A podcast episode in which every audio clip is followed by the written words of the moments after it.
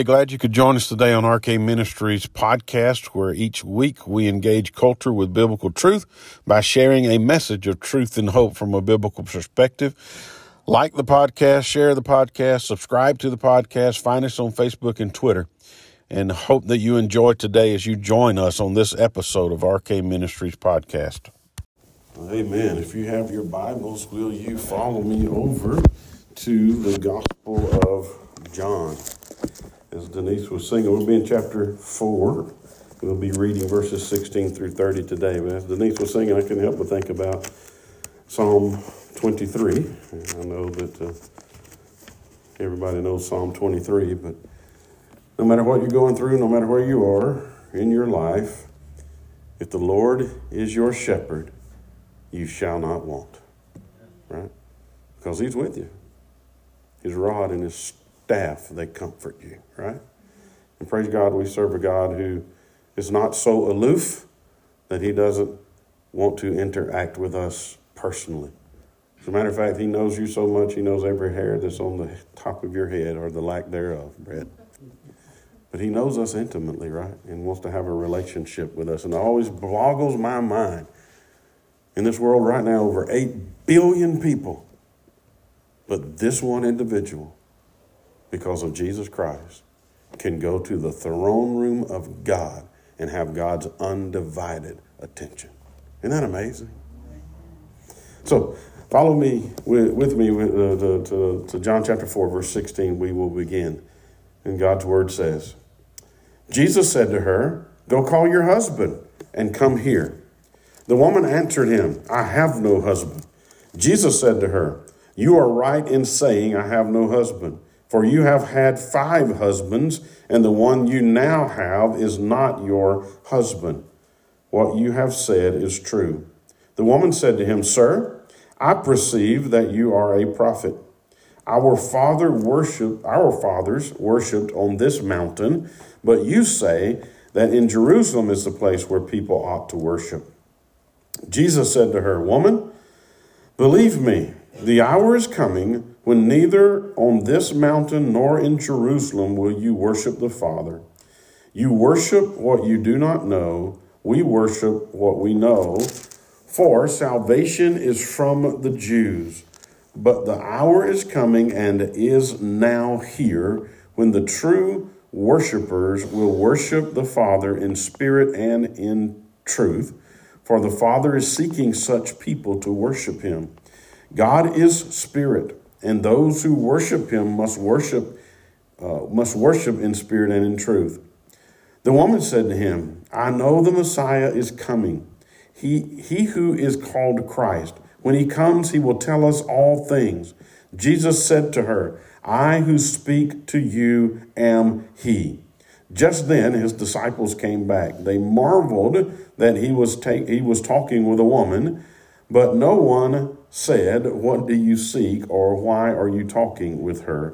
So the woman left her water jar and went away into town and said to the people, "Come see a man who told me all that I ever did. Can this be the Christ?" They went out of the town and were coming to him. Let's pray. Father, we come to you today. We thank you for this privilege that you've given us to be in your house, in the privilege we have, Lord, to be in your presence and under your power and under the person of the Holy Spirit impacting our lives as we endeavor to know more about you. And Father, we ask this morning that as we study the truth of your word, as we look over this narrative we see between Jesus and this lady at the well, that, Lord, you will give us insight to your character. Give us insight into how it is that we ought to live in light of what it is we know about you and what you have done. May we be a changed people because we've been under the truth of your word. And as always, Lord, use this feeble vessel to bring glory and honor to your holy name. And it's in Jesus' name we pray. Amen. So if you've been with us and following along with us, you know that we're in the midst of this conversation that Jesus is having with this Samaritan woman at the well. Now, we've already made the point that, one, Jews, Jesus is traveling up to Galilee, and the Bible told us last time that he must go through Samaria. Well, we know that there had to be something more to that, because Jews would not have gone through Samaria normally. They would have gone around. They would have crossed the river and went up the bank of the river and then crossed back over to get to Galilee, rather than going through Samaria, because the only people the Jews hated worse than Gentiles were Samaritans, because they were, to put it, for lack of a better way to put it, they were half-breeds. They were a mixture of Jew and Gentile, and they had a perverted idea of Judaism. And so they would have gone out of their way to avoid that place and to avoid Samaritans and the area of Samaria altogether. But here we find Jesus. The Bible says he must go. Why? Because he had a divine appointment to speak to this woman. And so Jesus goes, and we know they've been traveling all day. And when they got to the end, to this spot where Jacob's well was, Jesus sat down. The Bible says he was exhausted. He was tired, and he sat down, and he sent his disciples out to go get water, or to go get food rather. And the woman came in the middle of the day. It was noontime, the hottest part of the day. The woman came. We learned because she's an outcast. We'll see it in this text today because of her lifestyle. She was an outcast, and she had to avoid the normal days that other women would come, because they would be after her, right? They would be making fun of her, mocking her. And so she came when she thought no one would be there. And lo and behold, here's this Jewish man sitting here. And not only that, he speaks to her and asks her for a drink of water. What in the world's going on here? Well, we have to keep in mind what John's purpose is, right? Go to John chapter 20, you remember.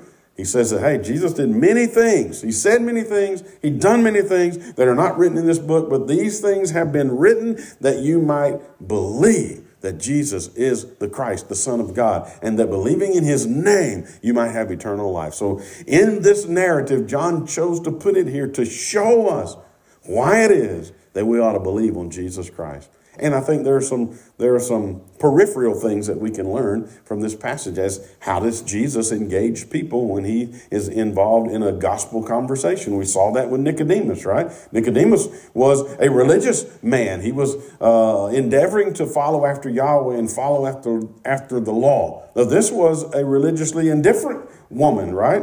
A sinful woman. And Jesus shares the gospel with her, just like he did with Nicodemus. And so today we're going to unpack the rest of this narrative, or at least this portion of it, by way of about 3 or 4 headings. First, we'll see Jesus confronts her sin in verse 16 through 18. Then we're going to see that Jesus corrects her insufficient theology in verses 19 through 24. Then Jesus confirms his identity as Messiah in verses 25 through 27. And then the woman points people to Christ in verses 28 through 30. So let's begin. Jesus confronts her sin, verses 16 through 18. So join me in God's word as we go through this narrative together. The Bible says again, Jesus says to her, "Go, call your husband and come here." Now, why does Jesus interject that statement into this dialogue? I can only give you a surmise as to why Jesus would have done this. 2 things come to mind, and most people would agree at least on one of these 2 things. One of them is that Jesus understood the culture, right? He understood why. What is this? The tension that is in this narrative. It is that this Jewish man is speaking to this Samaritan woman. That's the question she asked him whenever they first begin the dialogue, right? Why is it that you, a Jewish man, are talking to me, a Samaritan woman? Now, it wouldn't matter if it was Samaritan or not. Jewish men would typically not talk to women in public. And so this was even more countercultural, because not only was he speaking to a woman, he was speaking to a Jewish woman. So Jesus understood the culture, and it would have been more appropriate for him culturally to speak to the woman's husband. That's one aspect to this reason that Jesus brought this here. He understood the culture. But there's something else. I think that this woman at this point in the conversation, she's ready to bolt, right? She's ready to leave. She's ready to go back home. But what does Jesus do? He gives her cause for pause so he can keep the conversation going. And then he gives her a statement that's going to cause her to face her sinfulness. And he asked her, go get your husband. He hits right to the spot. He doesn't need anybody to tell him what's in the heart of man, right? We've learned that already. He knows. And we see in this narrative, he knows exactly who this woman is and everything there is to know about this woman. He is the God-man. He's the second person of the Trinity. This is his divinity on display. How else could he know these things if he were not God, right? And he had the omniscience of God working here in this situation. Well, listen to how the woman answers this. The woman answered him, I have no husband. You know what's significant about this? She don't tell all the truth. She just tells a half-truth, right? It is true. We're going to find out. It is true. She has no husband. But there's more to the story. How often do we act just like this woman? When we are called into confrontation with our own sinfulness, that we only tell half the truth about the level of depravity that is inherent within us. Don't we color code it to make ourselves look as good as we can? Y'all might not, but I do, right? Don't we do that?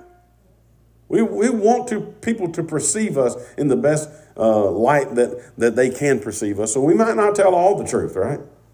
As it relates to our sinfulness. But don't be deceived. You and I are just as guilty and just as sinful as this lady. And whatever we read next about this lady, we are just as guilty and just as sinful. And we need to be honest with God. That's part. You know, what's the last thing this lady says to Jesus last week whenever we ended that discussion? She says to him, sir, give me this water.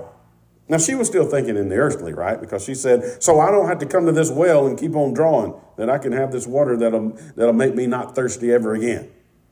Well, we know there's a spiritual element of what Jesus was saying. But the reality is the only way she could really receive the water that Jesus was given, that spiritual life, was if she first confronted her sinfulness and says, I agree with God that I am a sinner. And I am in need of a Savior to give me life-saving water. And that's the problem with the world today, right? That was our problem. That was your problem. And it was my problem before we came to faith in Jesus Christ. We didn't know that we were sinners. We didn't confront our sinfulness. We reveled in it, right? But in order to receive the mercy and grace of God, the first thing that has to happen is we have to come face-to-face with our depravity and our sinfulness.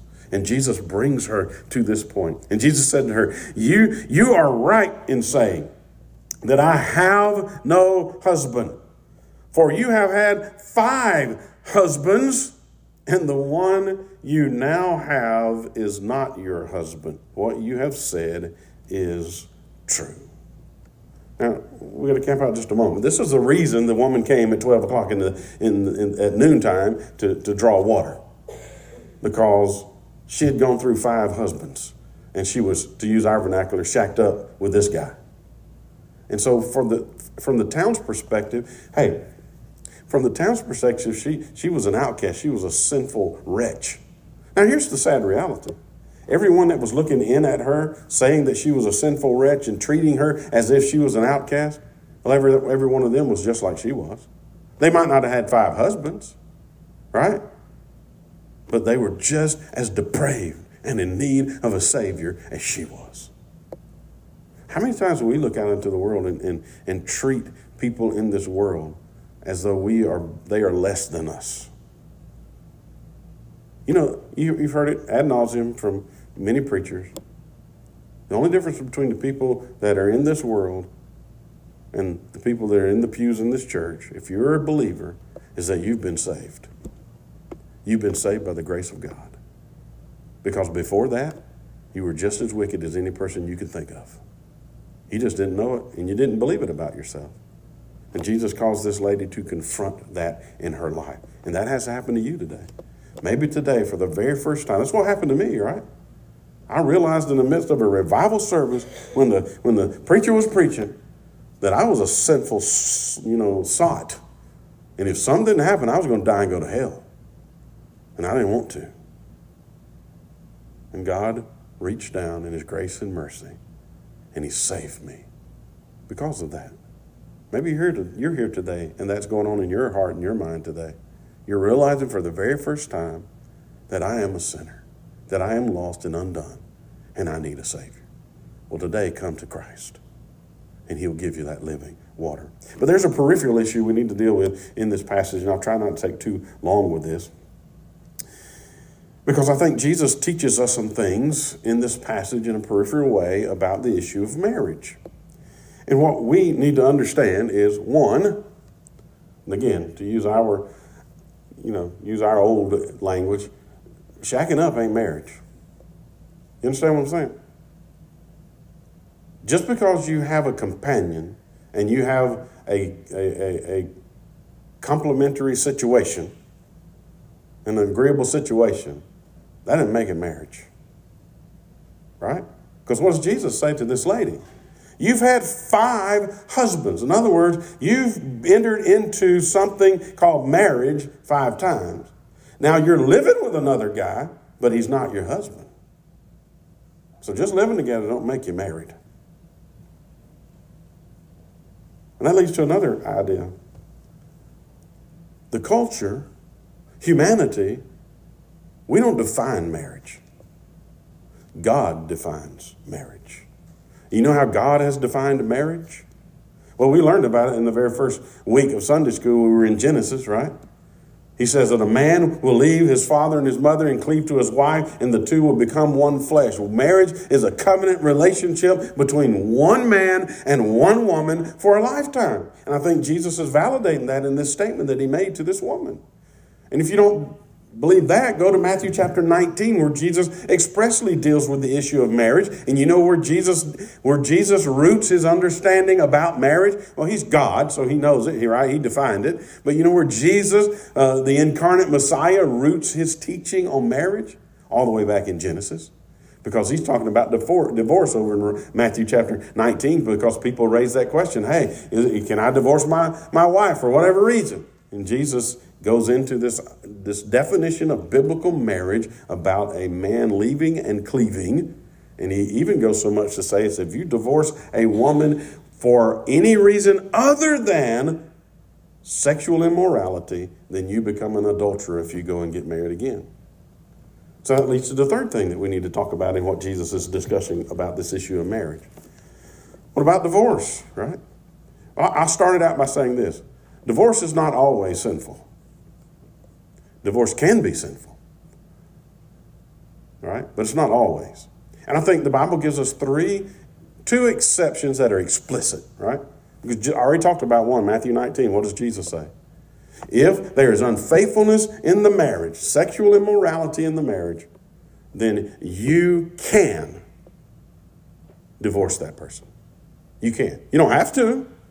There is no mandate in the Bible that says you must be divorced if this happens. You don't have to. You can work through it.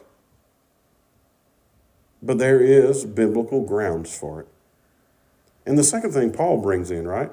In Corinthians, 1 Corinthians chapter 7, Paul reminds us that if we are unequally yoked together, in other words, maybe you've got a couple, they're both lost. One of them gets saved and the other one's still lost. Paul says that the lost person still wants to live with the saved person, then by means stay married. But if the lost person decides that they don't want to stay anymore and they, in essence, abandon the saved person, then you're not obligated, right? You're free in that sense is what he's saying. So in that sense, there is biblical precedent, not precedent, but biblical, I guess, means that you can get divorced in those areas, but the Bible doesn't say you have to. As a matter of fact, the Bible really encourages that you stay together in that situation. And the one who is the righteous, the saved, will impact the one who is the lost. And then there's an implied aspect to this, because if you understand where Paul's coming from in 1 Corinthians chapter 7, there's an implicit or latent teaching, I think, that is there. Because where does Paul root his teaching on this idea of marriage in 1 Corinthians chapter 7? Well, I'll tell you, he roots it over in Exodus chapter 21. And in Exodus chapter 21, that section that Paul is referencing has to do with a spouse's, in particular the husband's, role to take care of the wife, to provide for the needs of the wife. And so if the husband decides to not to do that, that falls under this idea of abandonment, right? He is abandoning his responsibility. And I think you can make an argument that abuse is not care. And so if there is abuse in a marriage, again, I'm not saying that you have to. Maybe the proper way is to separate for a time. The Bible talks about that, right? Separate for a time, work things out and come back together. But I think under the guise of this idea of care, if a person is abusing you, one, you need to get to safety, right? Don't stay there. Get out and get to safety. And number two, that is a violation of the covenant relationship that marriage is and the responsibility and the role of the spouse. And you have, I think, biblical freedom to exit that relationship because the one has already violated it. All right, before I get myself in any more trouble, let's move on from this. The last thing I would say about this that everyone needs to hear, and in particular young people that are not married, we have this problem in our society, and you see it on TV all the time, right? It's promiscuity. You know, we think that sex was made just for us to have pleasure, right? And that we ought to be able to have that pleasure with whomever we want to, whenever we want to. Is that not what we see in society today?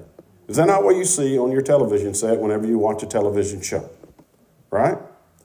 Well, God's word says that sex is a gift that God has given to be enjoyed in the confines of a covenant relationship between one man and one woman for a lifetime. And it has a purpose. One, it brings them together in that fleshly union. One, well, they will become one flesh. But it also has this idea, not just the pleasure part of it, but it has a practical application of producing godly offspring. So any sexual activity outside the confines of a covenant marriage is sinful.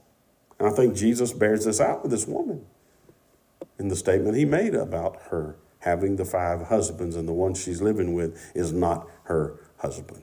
So don't let the world tell you that, hey, it's a free-for-all, right? I was born in the late 60s, but it started before. We talk about it started in the 60s in America. It's been going on forever, right? It's been going on forever in this world. As long as there have been human beings on planet Earth, sexuality has been perverted. And God is reminding us that that is a sanctity. It's a gift that is set aside for a married couple.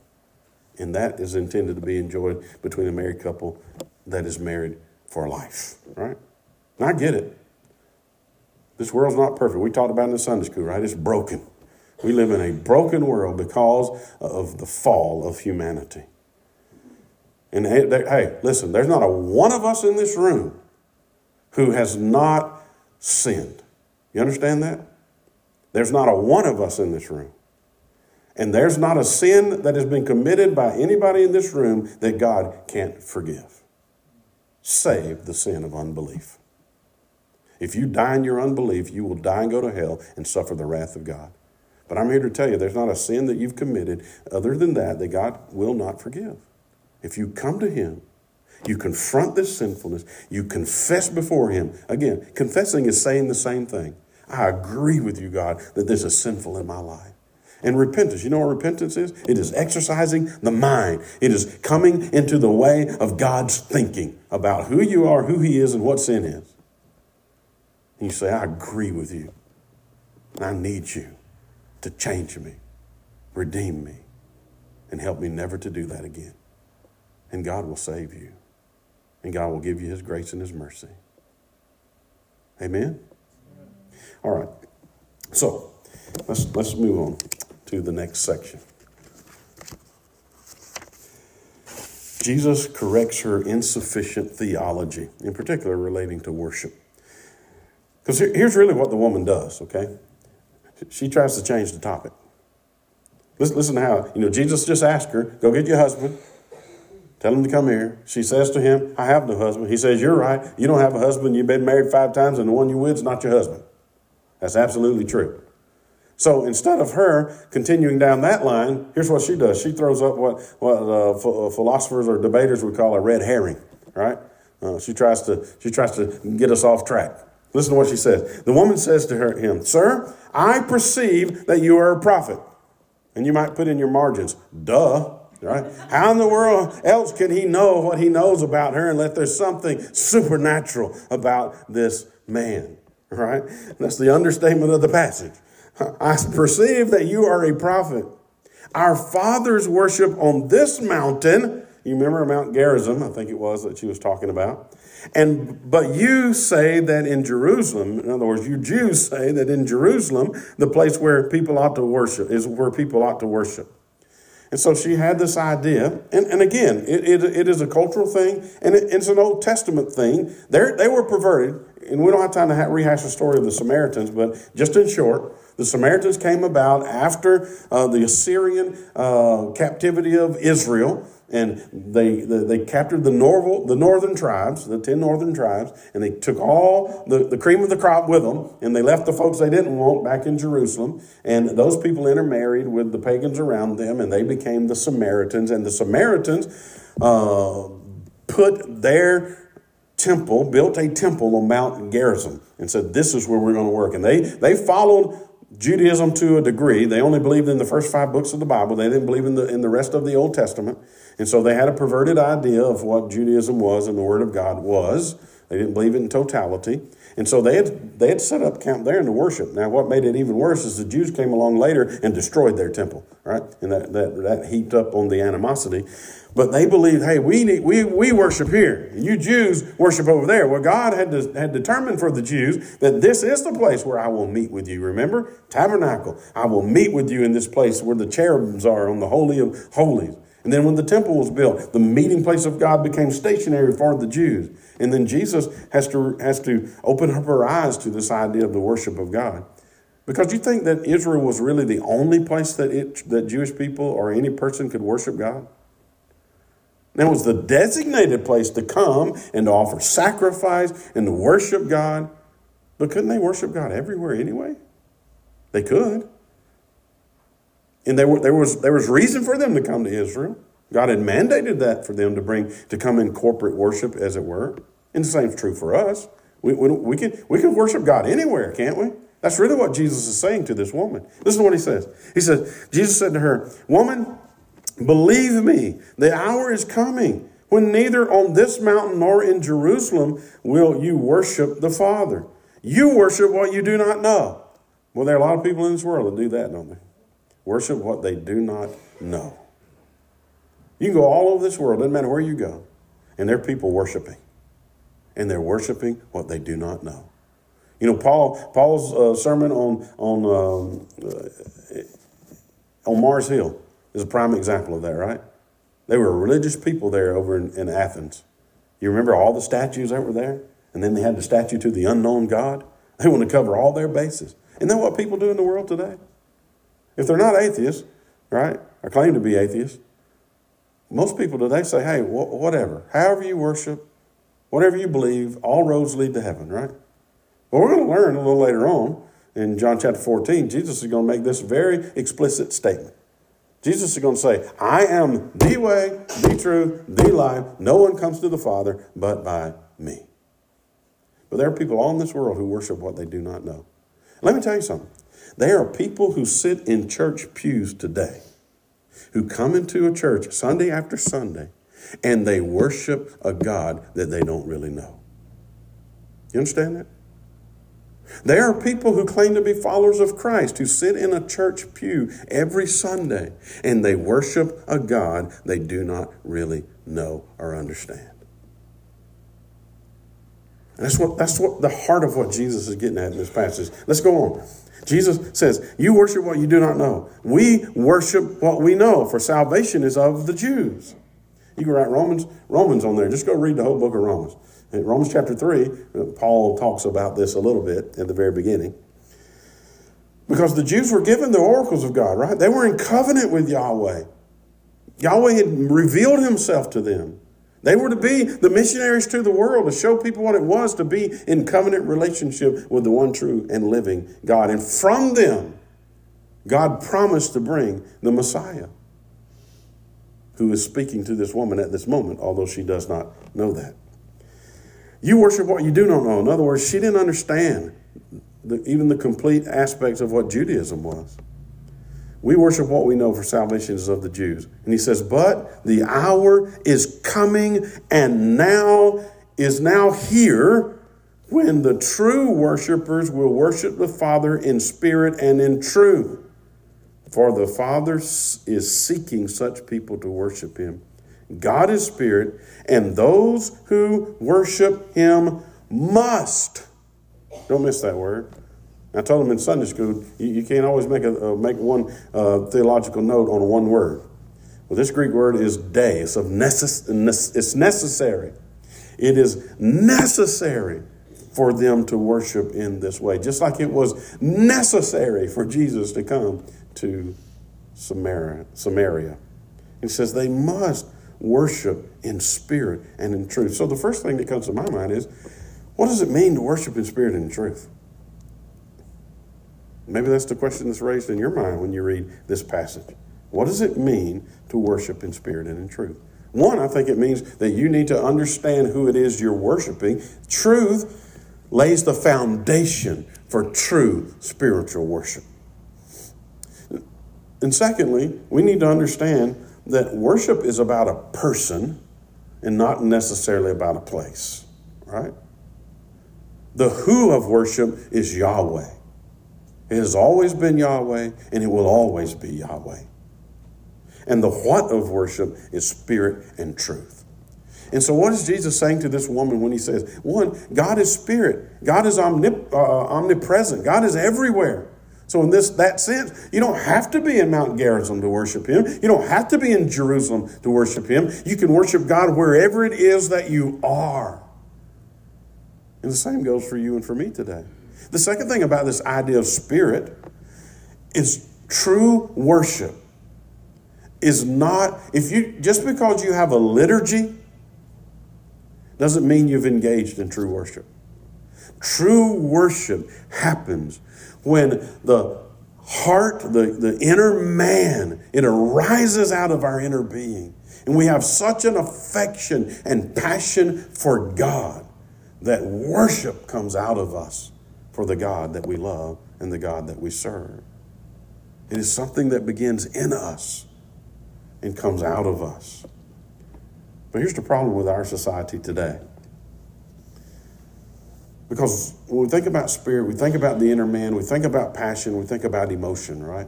And emotion ought to be a part of our worship. We ought to be passionately in love with Jesus Christ. We ought to be passionate about worshiping God. But you can lean too far on emotion, and you can go into crazy, weird ways of worshiping God, into chaos. And Paul says something about that, doesn't he? He said, we ought to do everything how? Decently and in order. So there is something about liturgy and order when we come to worship, because it was chaos in Corinth, right? When Paul wrote to them. But here's our problem today. Is we love the spirit part, but we don't like the truth part. Because what do? We come to worship. And I know we don't in this room. We're not talking about y'all. I'm talking about other people, okay? So don't get offended. Listen, here's what we do as believers in our world today. We associate worship with music. And rightly so, because, hey, if you read the book of Psalm, it's all about worship, and it says, how many times, Candace? Over and over and over again, it tells us we ought to sing praises to the Lord. But we disassociate worship with what's happening in this moment right now. When the preacher comes to the pulpit, we think worship is over because we just got through singing. But what does Jesus tell this woman? You can't have true worship unless you have truth. It is spirit and it is truth. And we have raised a generation of Christians in this world today where we are emotional and passionate, but our level of truth and understanding about God is about a thimbleful. because we despise truth. We despise doctrine. And I'm here to tell you, until you have a solid orthodoxy, you'll never have a proper doxology. Until you understand the depth and the breadth to the best of your ability of who God is, you'll never be able to worship him the way he intends for you to worship him. You understand that? I was reminded when I was reading this about Ezra and Nehemiah. You remember Ezra and Nehemiah, they came back after the Babylonian captivity and were rebuilding Jerusalem.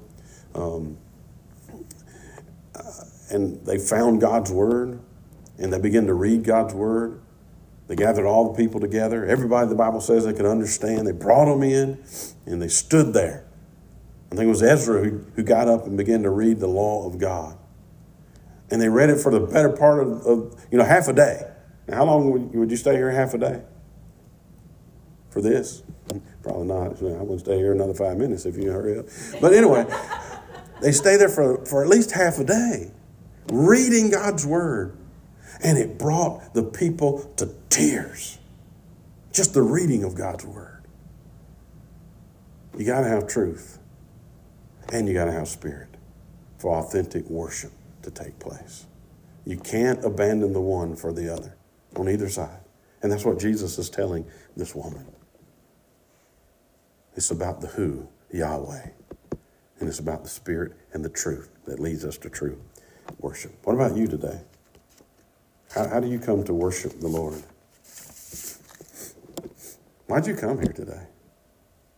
Did you come to worship God? Or did you just come through to go through some motions? Or did you just come here to check off a box? When we come here to worship the one true and living God who condescended himself, stepped into the putrid sinfulness of humanity, reached down, dove deep, grabbed you by the hand, grabbed me by the hand, and saved us from the wrath of God that is to come. And if that's not enough for worship, I don't know what is. If that can't cause you to worship God, nothing ever will. Because you didn't deserve that. Every one of us in this room deserved to be cast into hell and suffer for all of eternity. But in his grace and mercy, he chose to save us. And we ought to worship him for that. All right, the Lord confirms his identity. Jesus confirms his identity as Messiah, 25 through 27. The woman said to him, I know that Messiah is coming. Do you know there's only two places in the New Testament that this word is used? Literally in the Greek. Now, they may use Messiah somewhere else. But the Greek word that's used here for Messiah, it's only used in these two passages. I looked it up the other day, and I thought it was interesting. I know that Messiah is coming. He who is called Christ. Christos is the Greek word, the equivalent to Mashiach, which is the Hebrew word for Messiah, the anointed one. And so John helps us understand that, right? He helps his Greek audience understand that. This Messiah is the Christ. When he comes, he will tell us all things. Well, what did this man who was talking to her just do? Well, told her all things that were in her life. And Jesus said to her, I who speak to you am he. Now, we're going to see in other places where Jesus says, hey, don't go and tell everybody. But what does he do to this Samaritan woman? He says, I'm the one you're looking for. Isn't that powerful? That shows us that the gospel has always been for both the Jew and the Gentile, or Jew and not Jew, right?